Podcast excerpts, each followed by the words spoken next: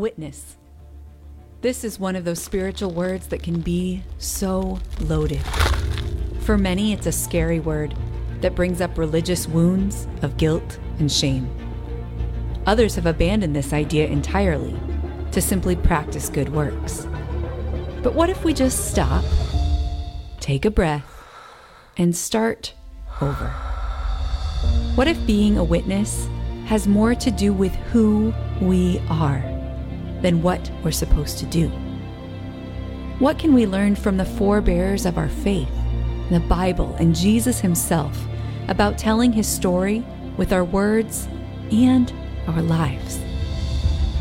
It's time we redeem, reframe, and reclaim this word. It's time to become a witness.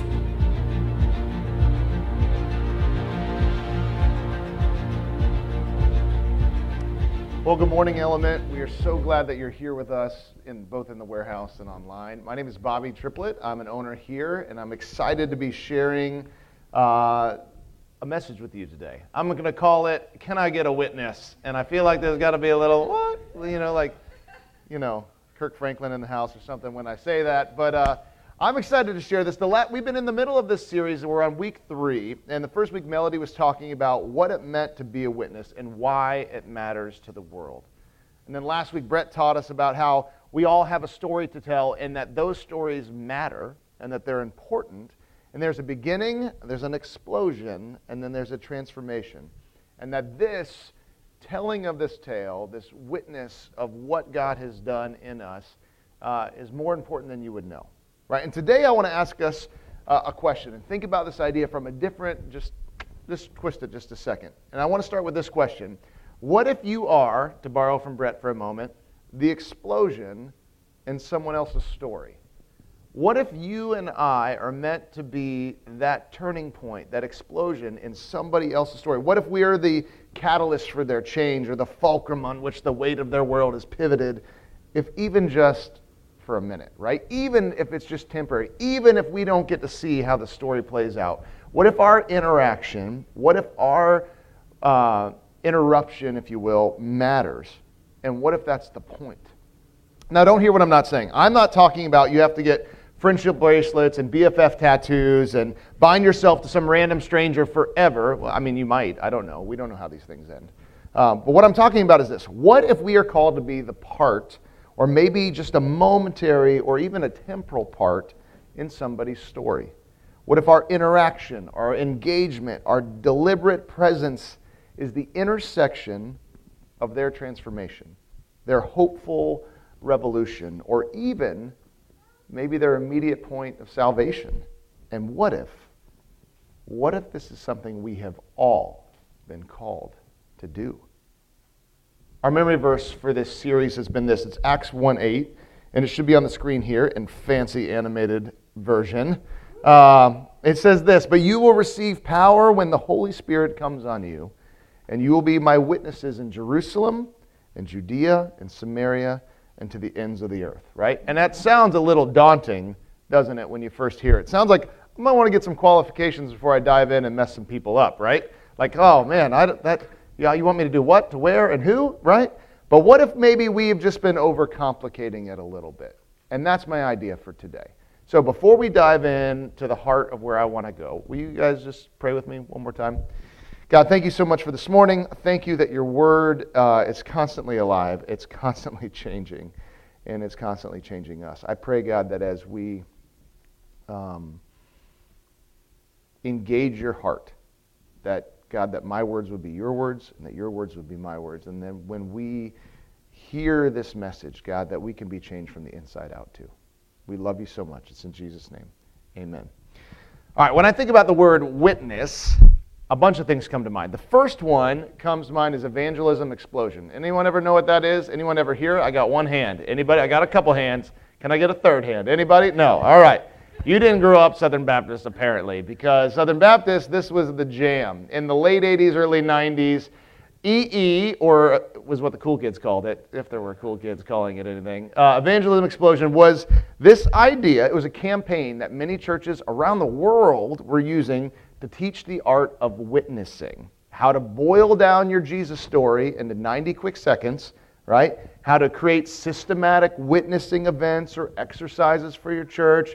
Everyone shows up on Monday night, and then we go knock on a bunch of doors, right? Um, how do you, you know, engage your community with your story, and then how to track how many people you converted and were able to bring into your church fold, right? I don't think the heart of this was bad by any means. I think it was good teaching people how to tell your story and not be afraid to share it with anybody. But what happened, or at least in my circle of friends, was the following.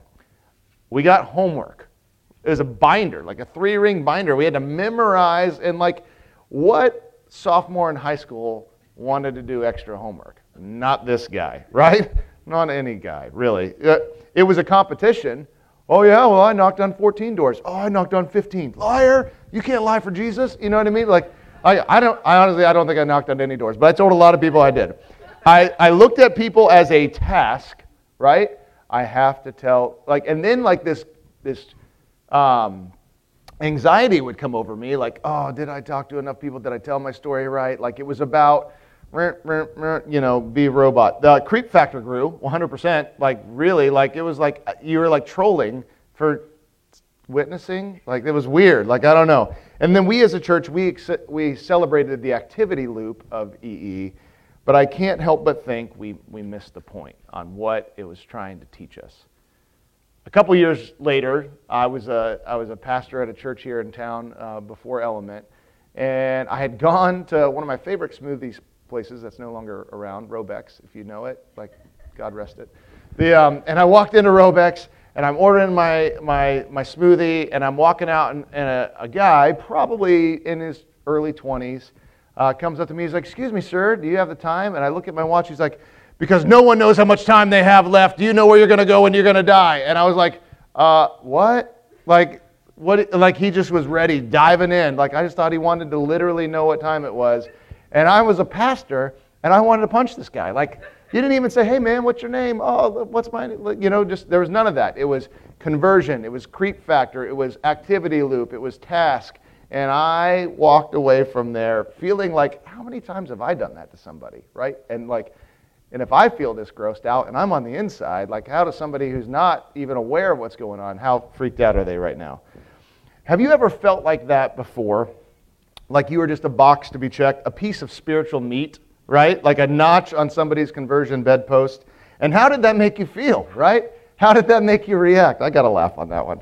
I was laughing when I wrote that.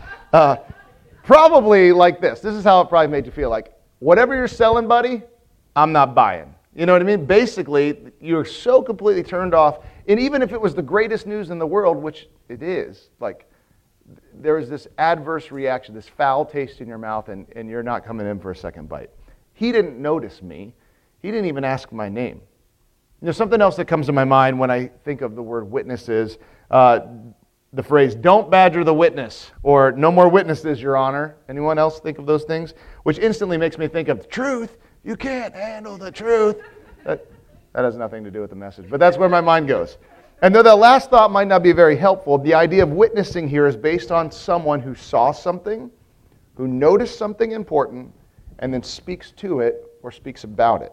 And I don't think conversion rate or systematic theology is what Jesus was after when he called us to be witnesses to the world. I think what he might in part be calling us to is this is to notice only maybe not in the way that we expect. One of my all-time favorite verses uh, that I've ever preached out of, and uh, I think because it's so simple and because it matters, is in Matthew 5, right? And he Jesus is talking to his disciples about like what he's asking them to be. And you might have heard this before. It's the salt and light verse, right? And he says here in Matthew 4 16, or 5 14 through 16, excuse me. Here's another way to put it You're here to be light, bringing out the God colors in the world. God is not a secret to be kept. We're going public with this, as public on a city as a hill. And if I make you light bearers, you don't think I'm going to hide you under a bucket, do you? I'm putting you on a light stand. And now that I've put you there on a hilltop, on a light stand, shine. Keep open house. Be generous with your lives. By opening up to others, hear this, you'll prompt other people to open up with God, this generous Father in heaven.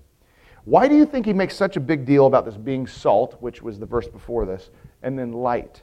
Two things that accentuate and reveal what is going on around you. Salt in itself is just salt, right? Light in itself can blind you, but with light and salt, you feel and see and taste and notice so much that you would never have done it in the dark or if it was bland. Does that make sense? The analogy that he's given you right there? Why do you then think he points to us being generous with our lives by opening up with others? Do you think it's because he's looking for us to come up with one more program or give us one more chore to do? Or, and here's where I'm basing this thought on, right? Or do you think it's because the Savior of the world, because he's the Savior of the world, he might just know where his world is hurting most? There's this fear right now that I, I believe that permeates everything. This fear of not belonging, not mattering, not being noticed. I mean, it's in our culture everywhere. I mean, can you feel it? Like your opinion, does it matter? Your voice, does it matter? What you do, does it matter? I don't know if anybody is going to take a notice. And then, though I think it's blaringly obvious in our culture today with all of these cyber celebrities or Insta stars or whatever, the bullying, the, the pictures, the climbing the, the social media ladder, all this stuff, this frantic busyness to be noticed, I, though it's prevalent in our culture now, I think it's always been a part of our broken humanity, right? I think it's always been something that we as, as humans have been wanting to know like, will, will you notice? Will you care? Do you see me? Right? Where We want so badly to become something worth noticing that we forgot how to belong to the one who fearfully and wonderfully made us in the first place. And what if God's answer to this loneliness, this endless toiling, this reckless striving human pandemic of grappling for attention, has always, what if his cure to it has always just been a little salt and a little light?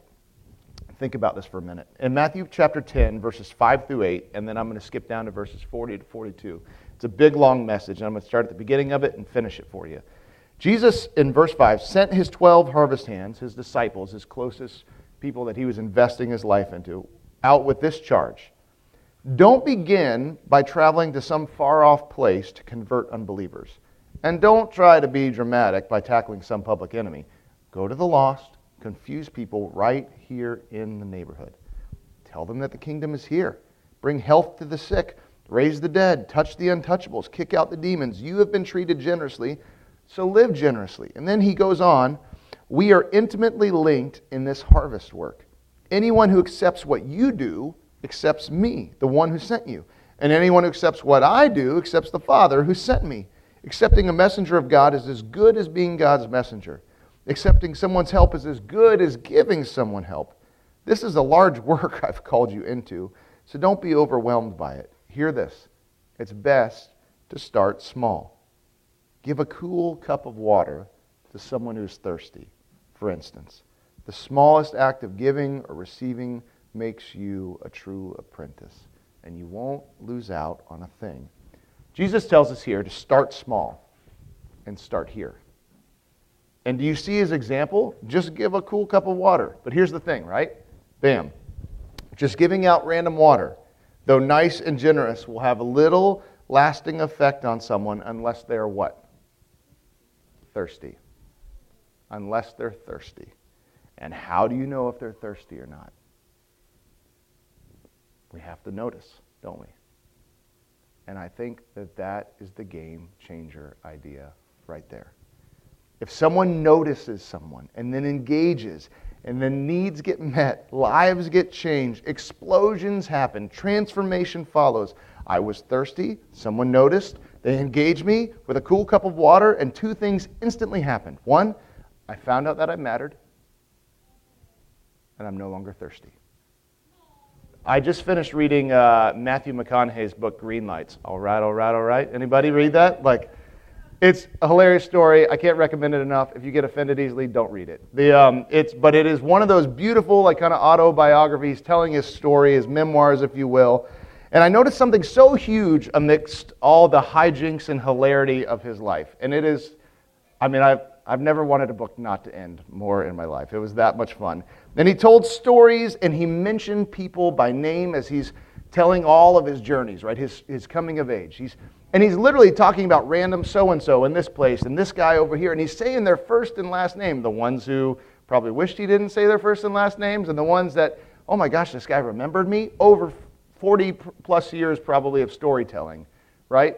He's telling this, this story about random strangers, ordinary along the way, that here's the deal that God used to shape him or to guide him or to lead him towards a place of belonging.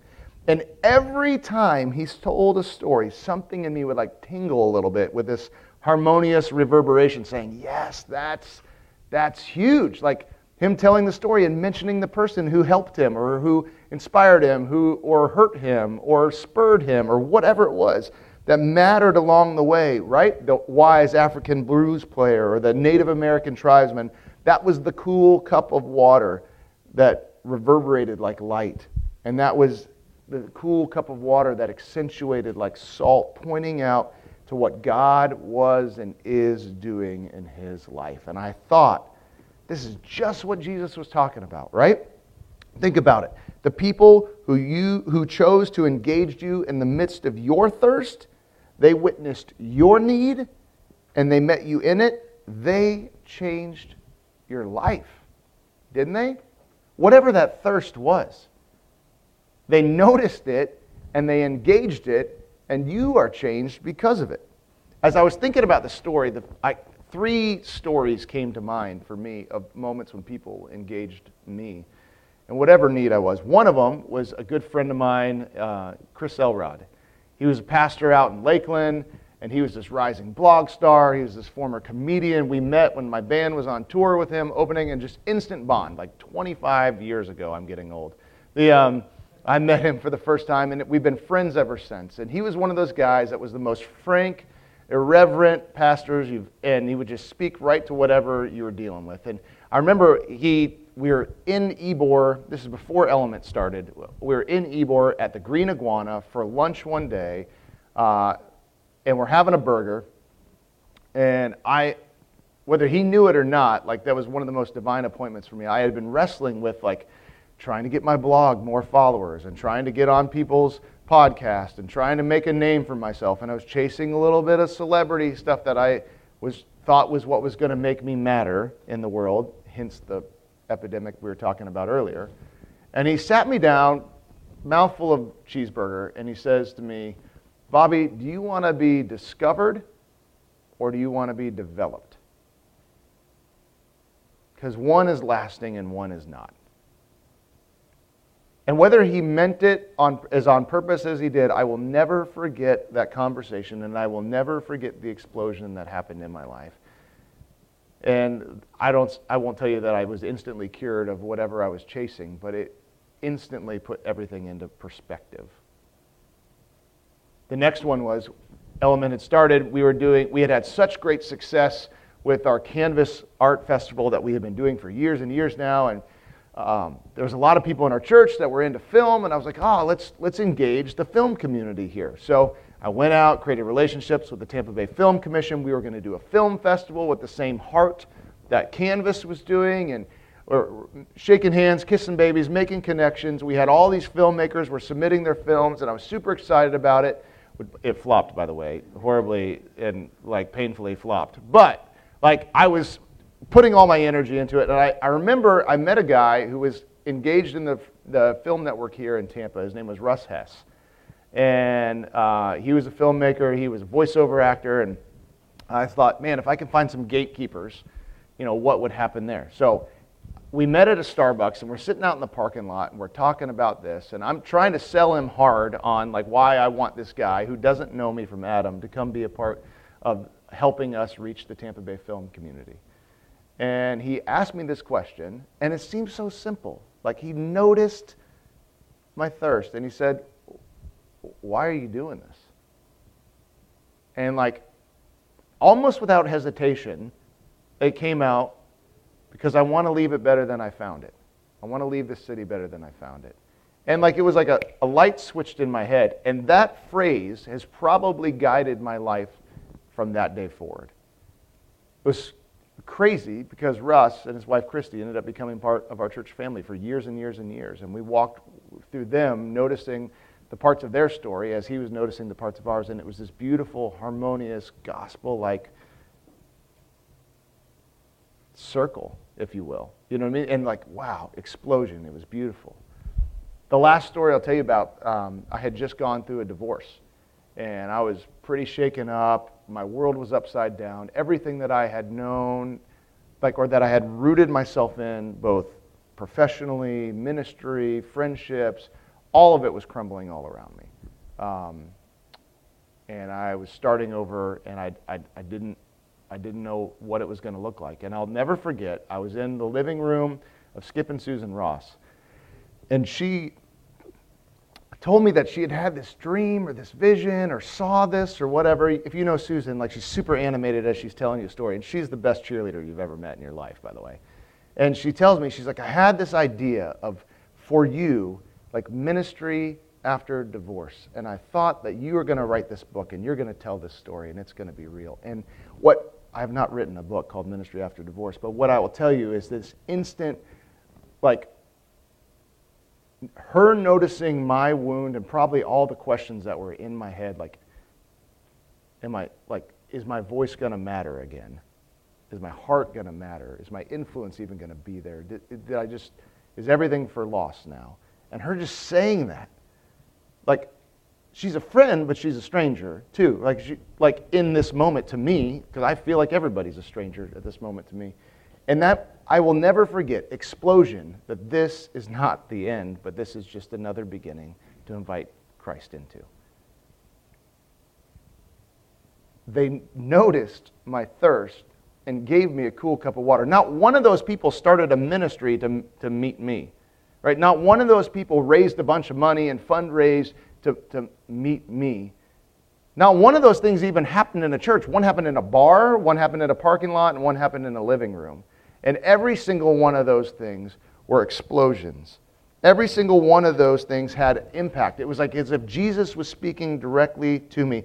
They saw a story, they witnessed their neighbor, me at this time, my story, and they chose to engage. They revealed the God flavors that I had been missing and the God colors that I was too wounded to see, or too arrogant to see, or too in my own world to see. And it mattered and it changed me, and I would even venture to say that if we're the kind of friends that have any kind of relationship, that explosion probably changed you too because you're listening to the story of it right here and right now. It's crazy that the lasting effects of the simple acts of giving the cool cup of water, starting here and starting now, it reverberates. It goes on. It's more than just the water, it is the explosion. It is the noticing, it's the transformation, or as Matthew would say, it's the green light. You know what I mean? It's right there. It's the story that's beginning again. So, my questions are these What if we, as followers of Jesus, what if we got good at this? What if we got deliberate about this? What if we became available for this? What if we started small, noticing the need and engaging the story? What if we started asking God how to show us what and who we are missing so we can be a light that reveals the God colors, so that we can be salt that accentuates the God flavors of their story. The pastor Paul was writing a letter to a brand new church in Rome that's dealing with all sorts of craziness, being in Rome, being a part of the empire, but part of the way of Jesus, and unlearning things and relearning things and pointing their hearts towards Jesus. And he says this Romans chapter 12, verses 1 to 2. So here's what I want you to do, he tells his church God helping you. Take your everyday, ordinary life. You're sleeping, you're eating, you're going to work, and walking around life. And place it before God as an offering. Embracing what God does for you is the best thing you can do for Him. And don't become so well adjusted to your culture that you fit into it without even thinking. Instead, fix your attention on God, and you'll be changed from the inside out. Readily recognize what He wants from you, and then quickly respond to it. Unlike the culture around you always dragging you down to its level of immaturity, God brings the best out of you and develops well formed maturity in you. See, this is what I believe. Our world is hurting. We are hurting in ways sometimes so small that if you don't look or if we don't notice, if we don't open our eyes to what is around us, we might miss out on being the very reflection of the Savior that this world so desperately needed in that moment. I'm not saying you are the Savior. What I'm saying is we might be the light that revealed that there is a Savior in that moment. We might have been the salt that accentuated what the Savior was doing in that moment. And if we are too in our phone, in our own world, in our own stuff, to notice and engage, like, think about all the explosions that could have been happening. People are asking every day, Can I get a witness? Somebody notice. Will you see what's happening? Every day, sometimes thousands of times a day, people are asking that same thing. And what if our answer could be yes? I'll, I'll, I'll, I'll witness. Not in a, uh, excuse me, do you have the time kind of way? And not in a binder and homework and task kind of way, but in a, man, I, you look a little thirsty, man. So let me ask you this. What if you being able to say yes, or for some of us old timers, here I am, send me, God, or I see you, what if all of this also becomes part of your story, your explosion, your green light? What if in us engaging someone else's story, we see an explosion in them, that very explosion becomes an explosion in our story, and then it keeps going like this. And all of a sudden, it's this amazing light show of what God is doing over and over and over and over and over. And I don't know if Susan or Russ or Chris have ever told those stories of them telling those stories to me. But I imagine maybe in that moment, God did something in them as they saw God do something in me through them. And I don't think that's isolated to those three people. I think that it's contagious. You being open to being a light indirectly causes your own world to light up. Us, you, we being open to being a light indirectly causes our own world to light up. So let's ask these questions. What if we made this a part of our daily routine, right? What if we made this a part of who we are? God, can you give me the eyes to see what you're doing and how I can help? That's simple. That's not spiritually deep, even a little bit, and I think it's beautiful. Or how about this? Help me to notice where people are in need today, right? Or how do you want me to pray today? Who do you want me to pray for today? And here, here would be my challenge in that is start small. Jesus said to do it, so you do it, right? Let's start small. A uh, couple, maybe 10 years ago, eight years ago, I started this. Man, it was probably way longer than that. The, um, I don't even want to know how old I am.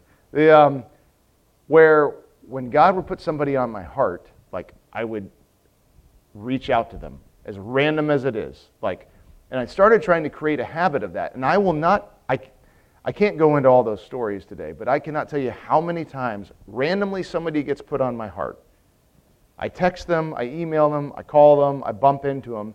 I didn't know they were going through this. I didn't know they had this disease. I didn't know their family was falling apart. I didn't know they lost their job. I didn't know they were dealing with depression. I didn't know they just lost their business. I didn't know they just had a baby. Like all these crazy things, you know what I mean? Like that you wouldn't know. I like there's more times than I could tell you like I and I'm not on Facebook anymore, but there's more times I could tell you like I would scroll through social media and see somebody and like it was like red light, red light, red light. Like, you need to call this person. I, I don't even know. Or start praying for them. Come to find out their world is falling apart. And it just so happened to be maybe the Holy Spirit is t- prompting you to give a cold cup of water to somebody.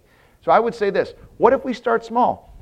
If I'm asking the question, God, who do you want me to notice today? How can I join you? How can I be a, a revealer, an accentuator of what you are doing? And then He puts somebody on your heart. What if we take take a little action on that, right? And I'm not saying in like, God told me I needed to talk, to you today. Uh, here's my text. What, when would you like to have a theological discussion? No, just like, hey man, thinking about you. Right? Hey, just wanted to know, like, uh, you're on my heart. There's a guy named Chris that I met the very first church I served at in Hillsborough County was the Point, right? So down in South Riverview. Um, and I randomly met him. He, I, if I remember the story correct, because it was a long time ago, like he was a truck driver and showed up at our church one day and he just he liked the music so we connected right 20 years later literally 20 years later like our lives are in completely different places. Like he loves jesus. He's married. Like there's awesome stuff. I have zero relationship with the guy except for what happened in that first church.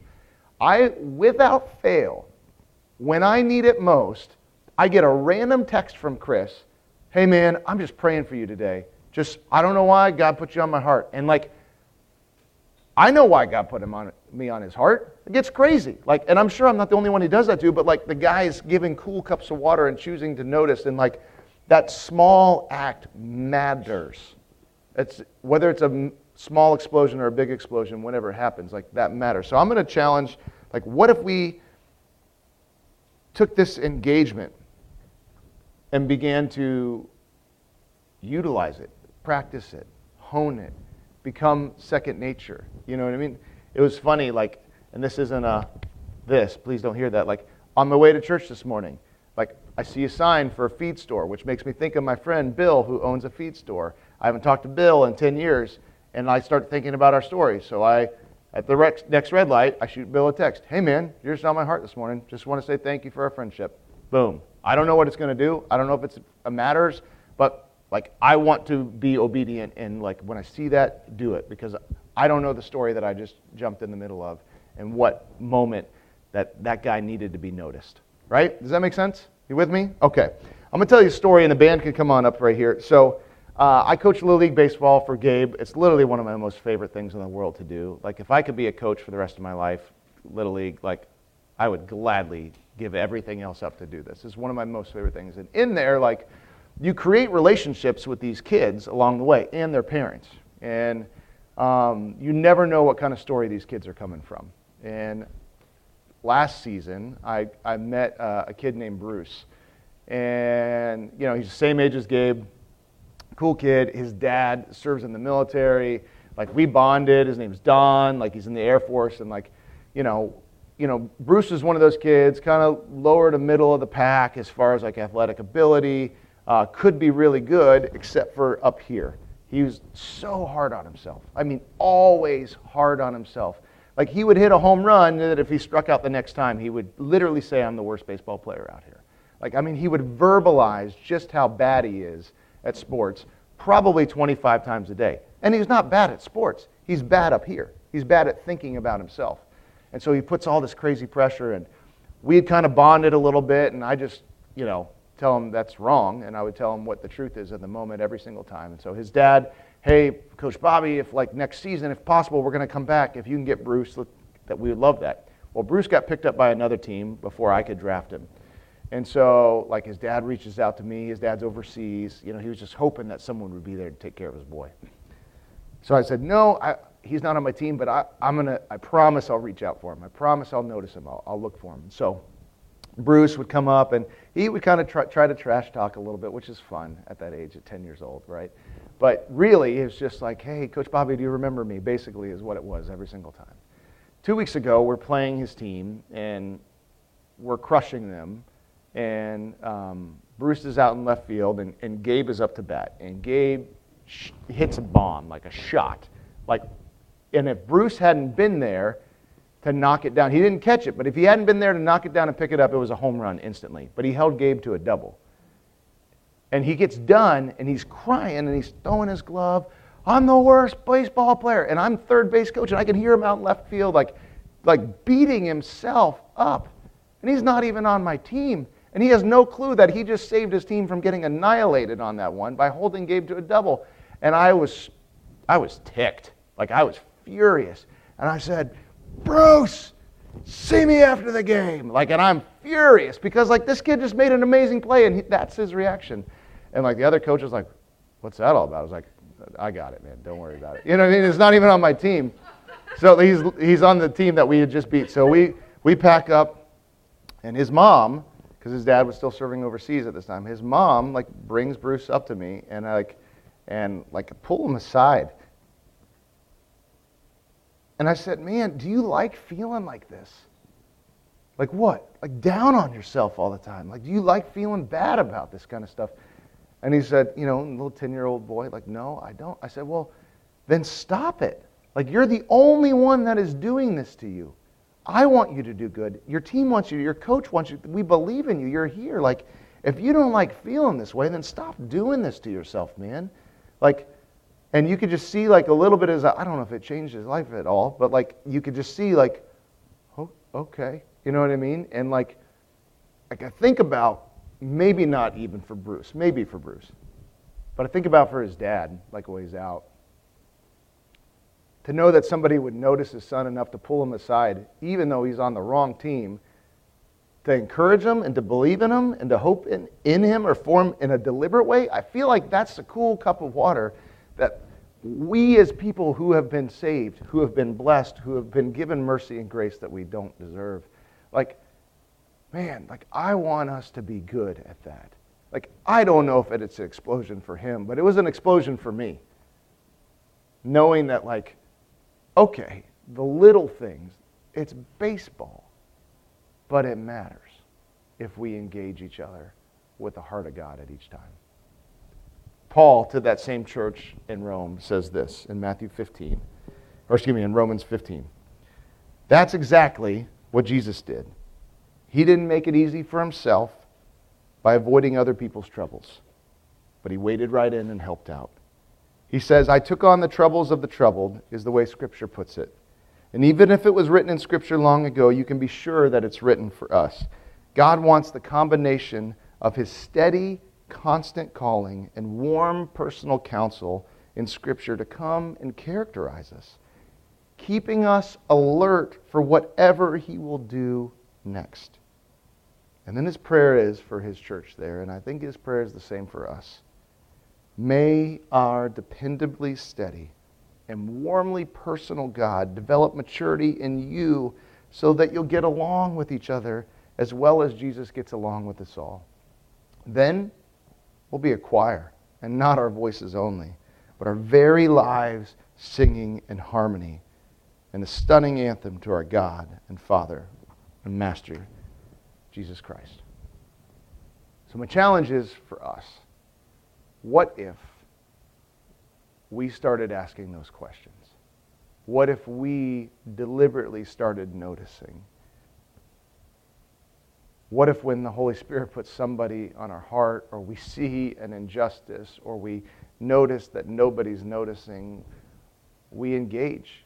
What if we're alertly expectant to what our Master Jesus is going to do next? And then we start small. We start here. And we see explosions and green lights happening all over the place.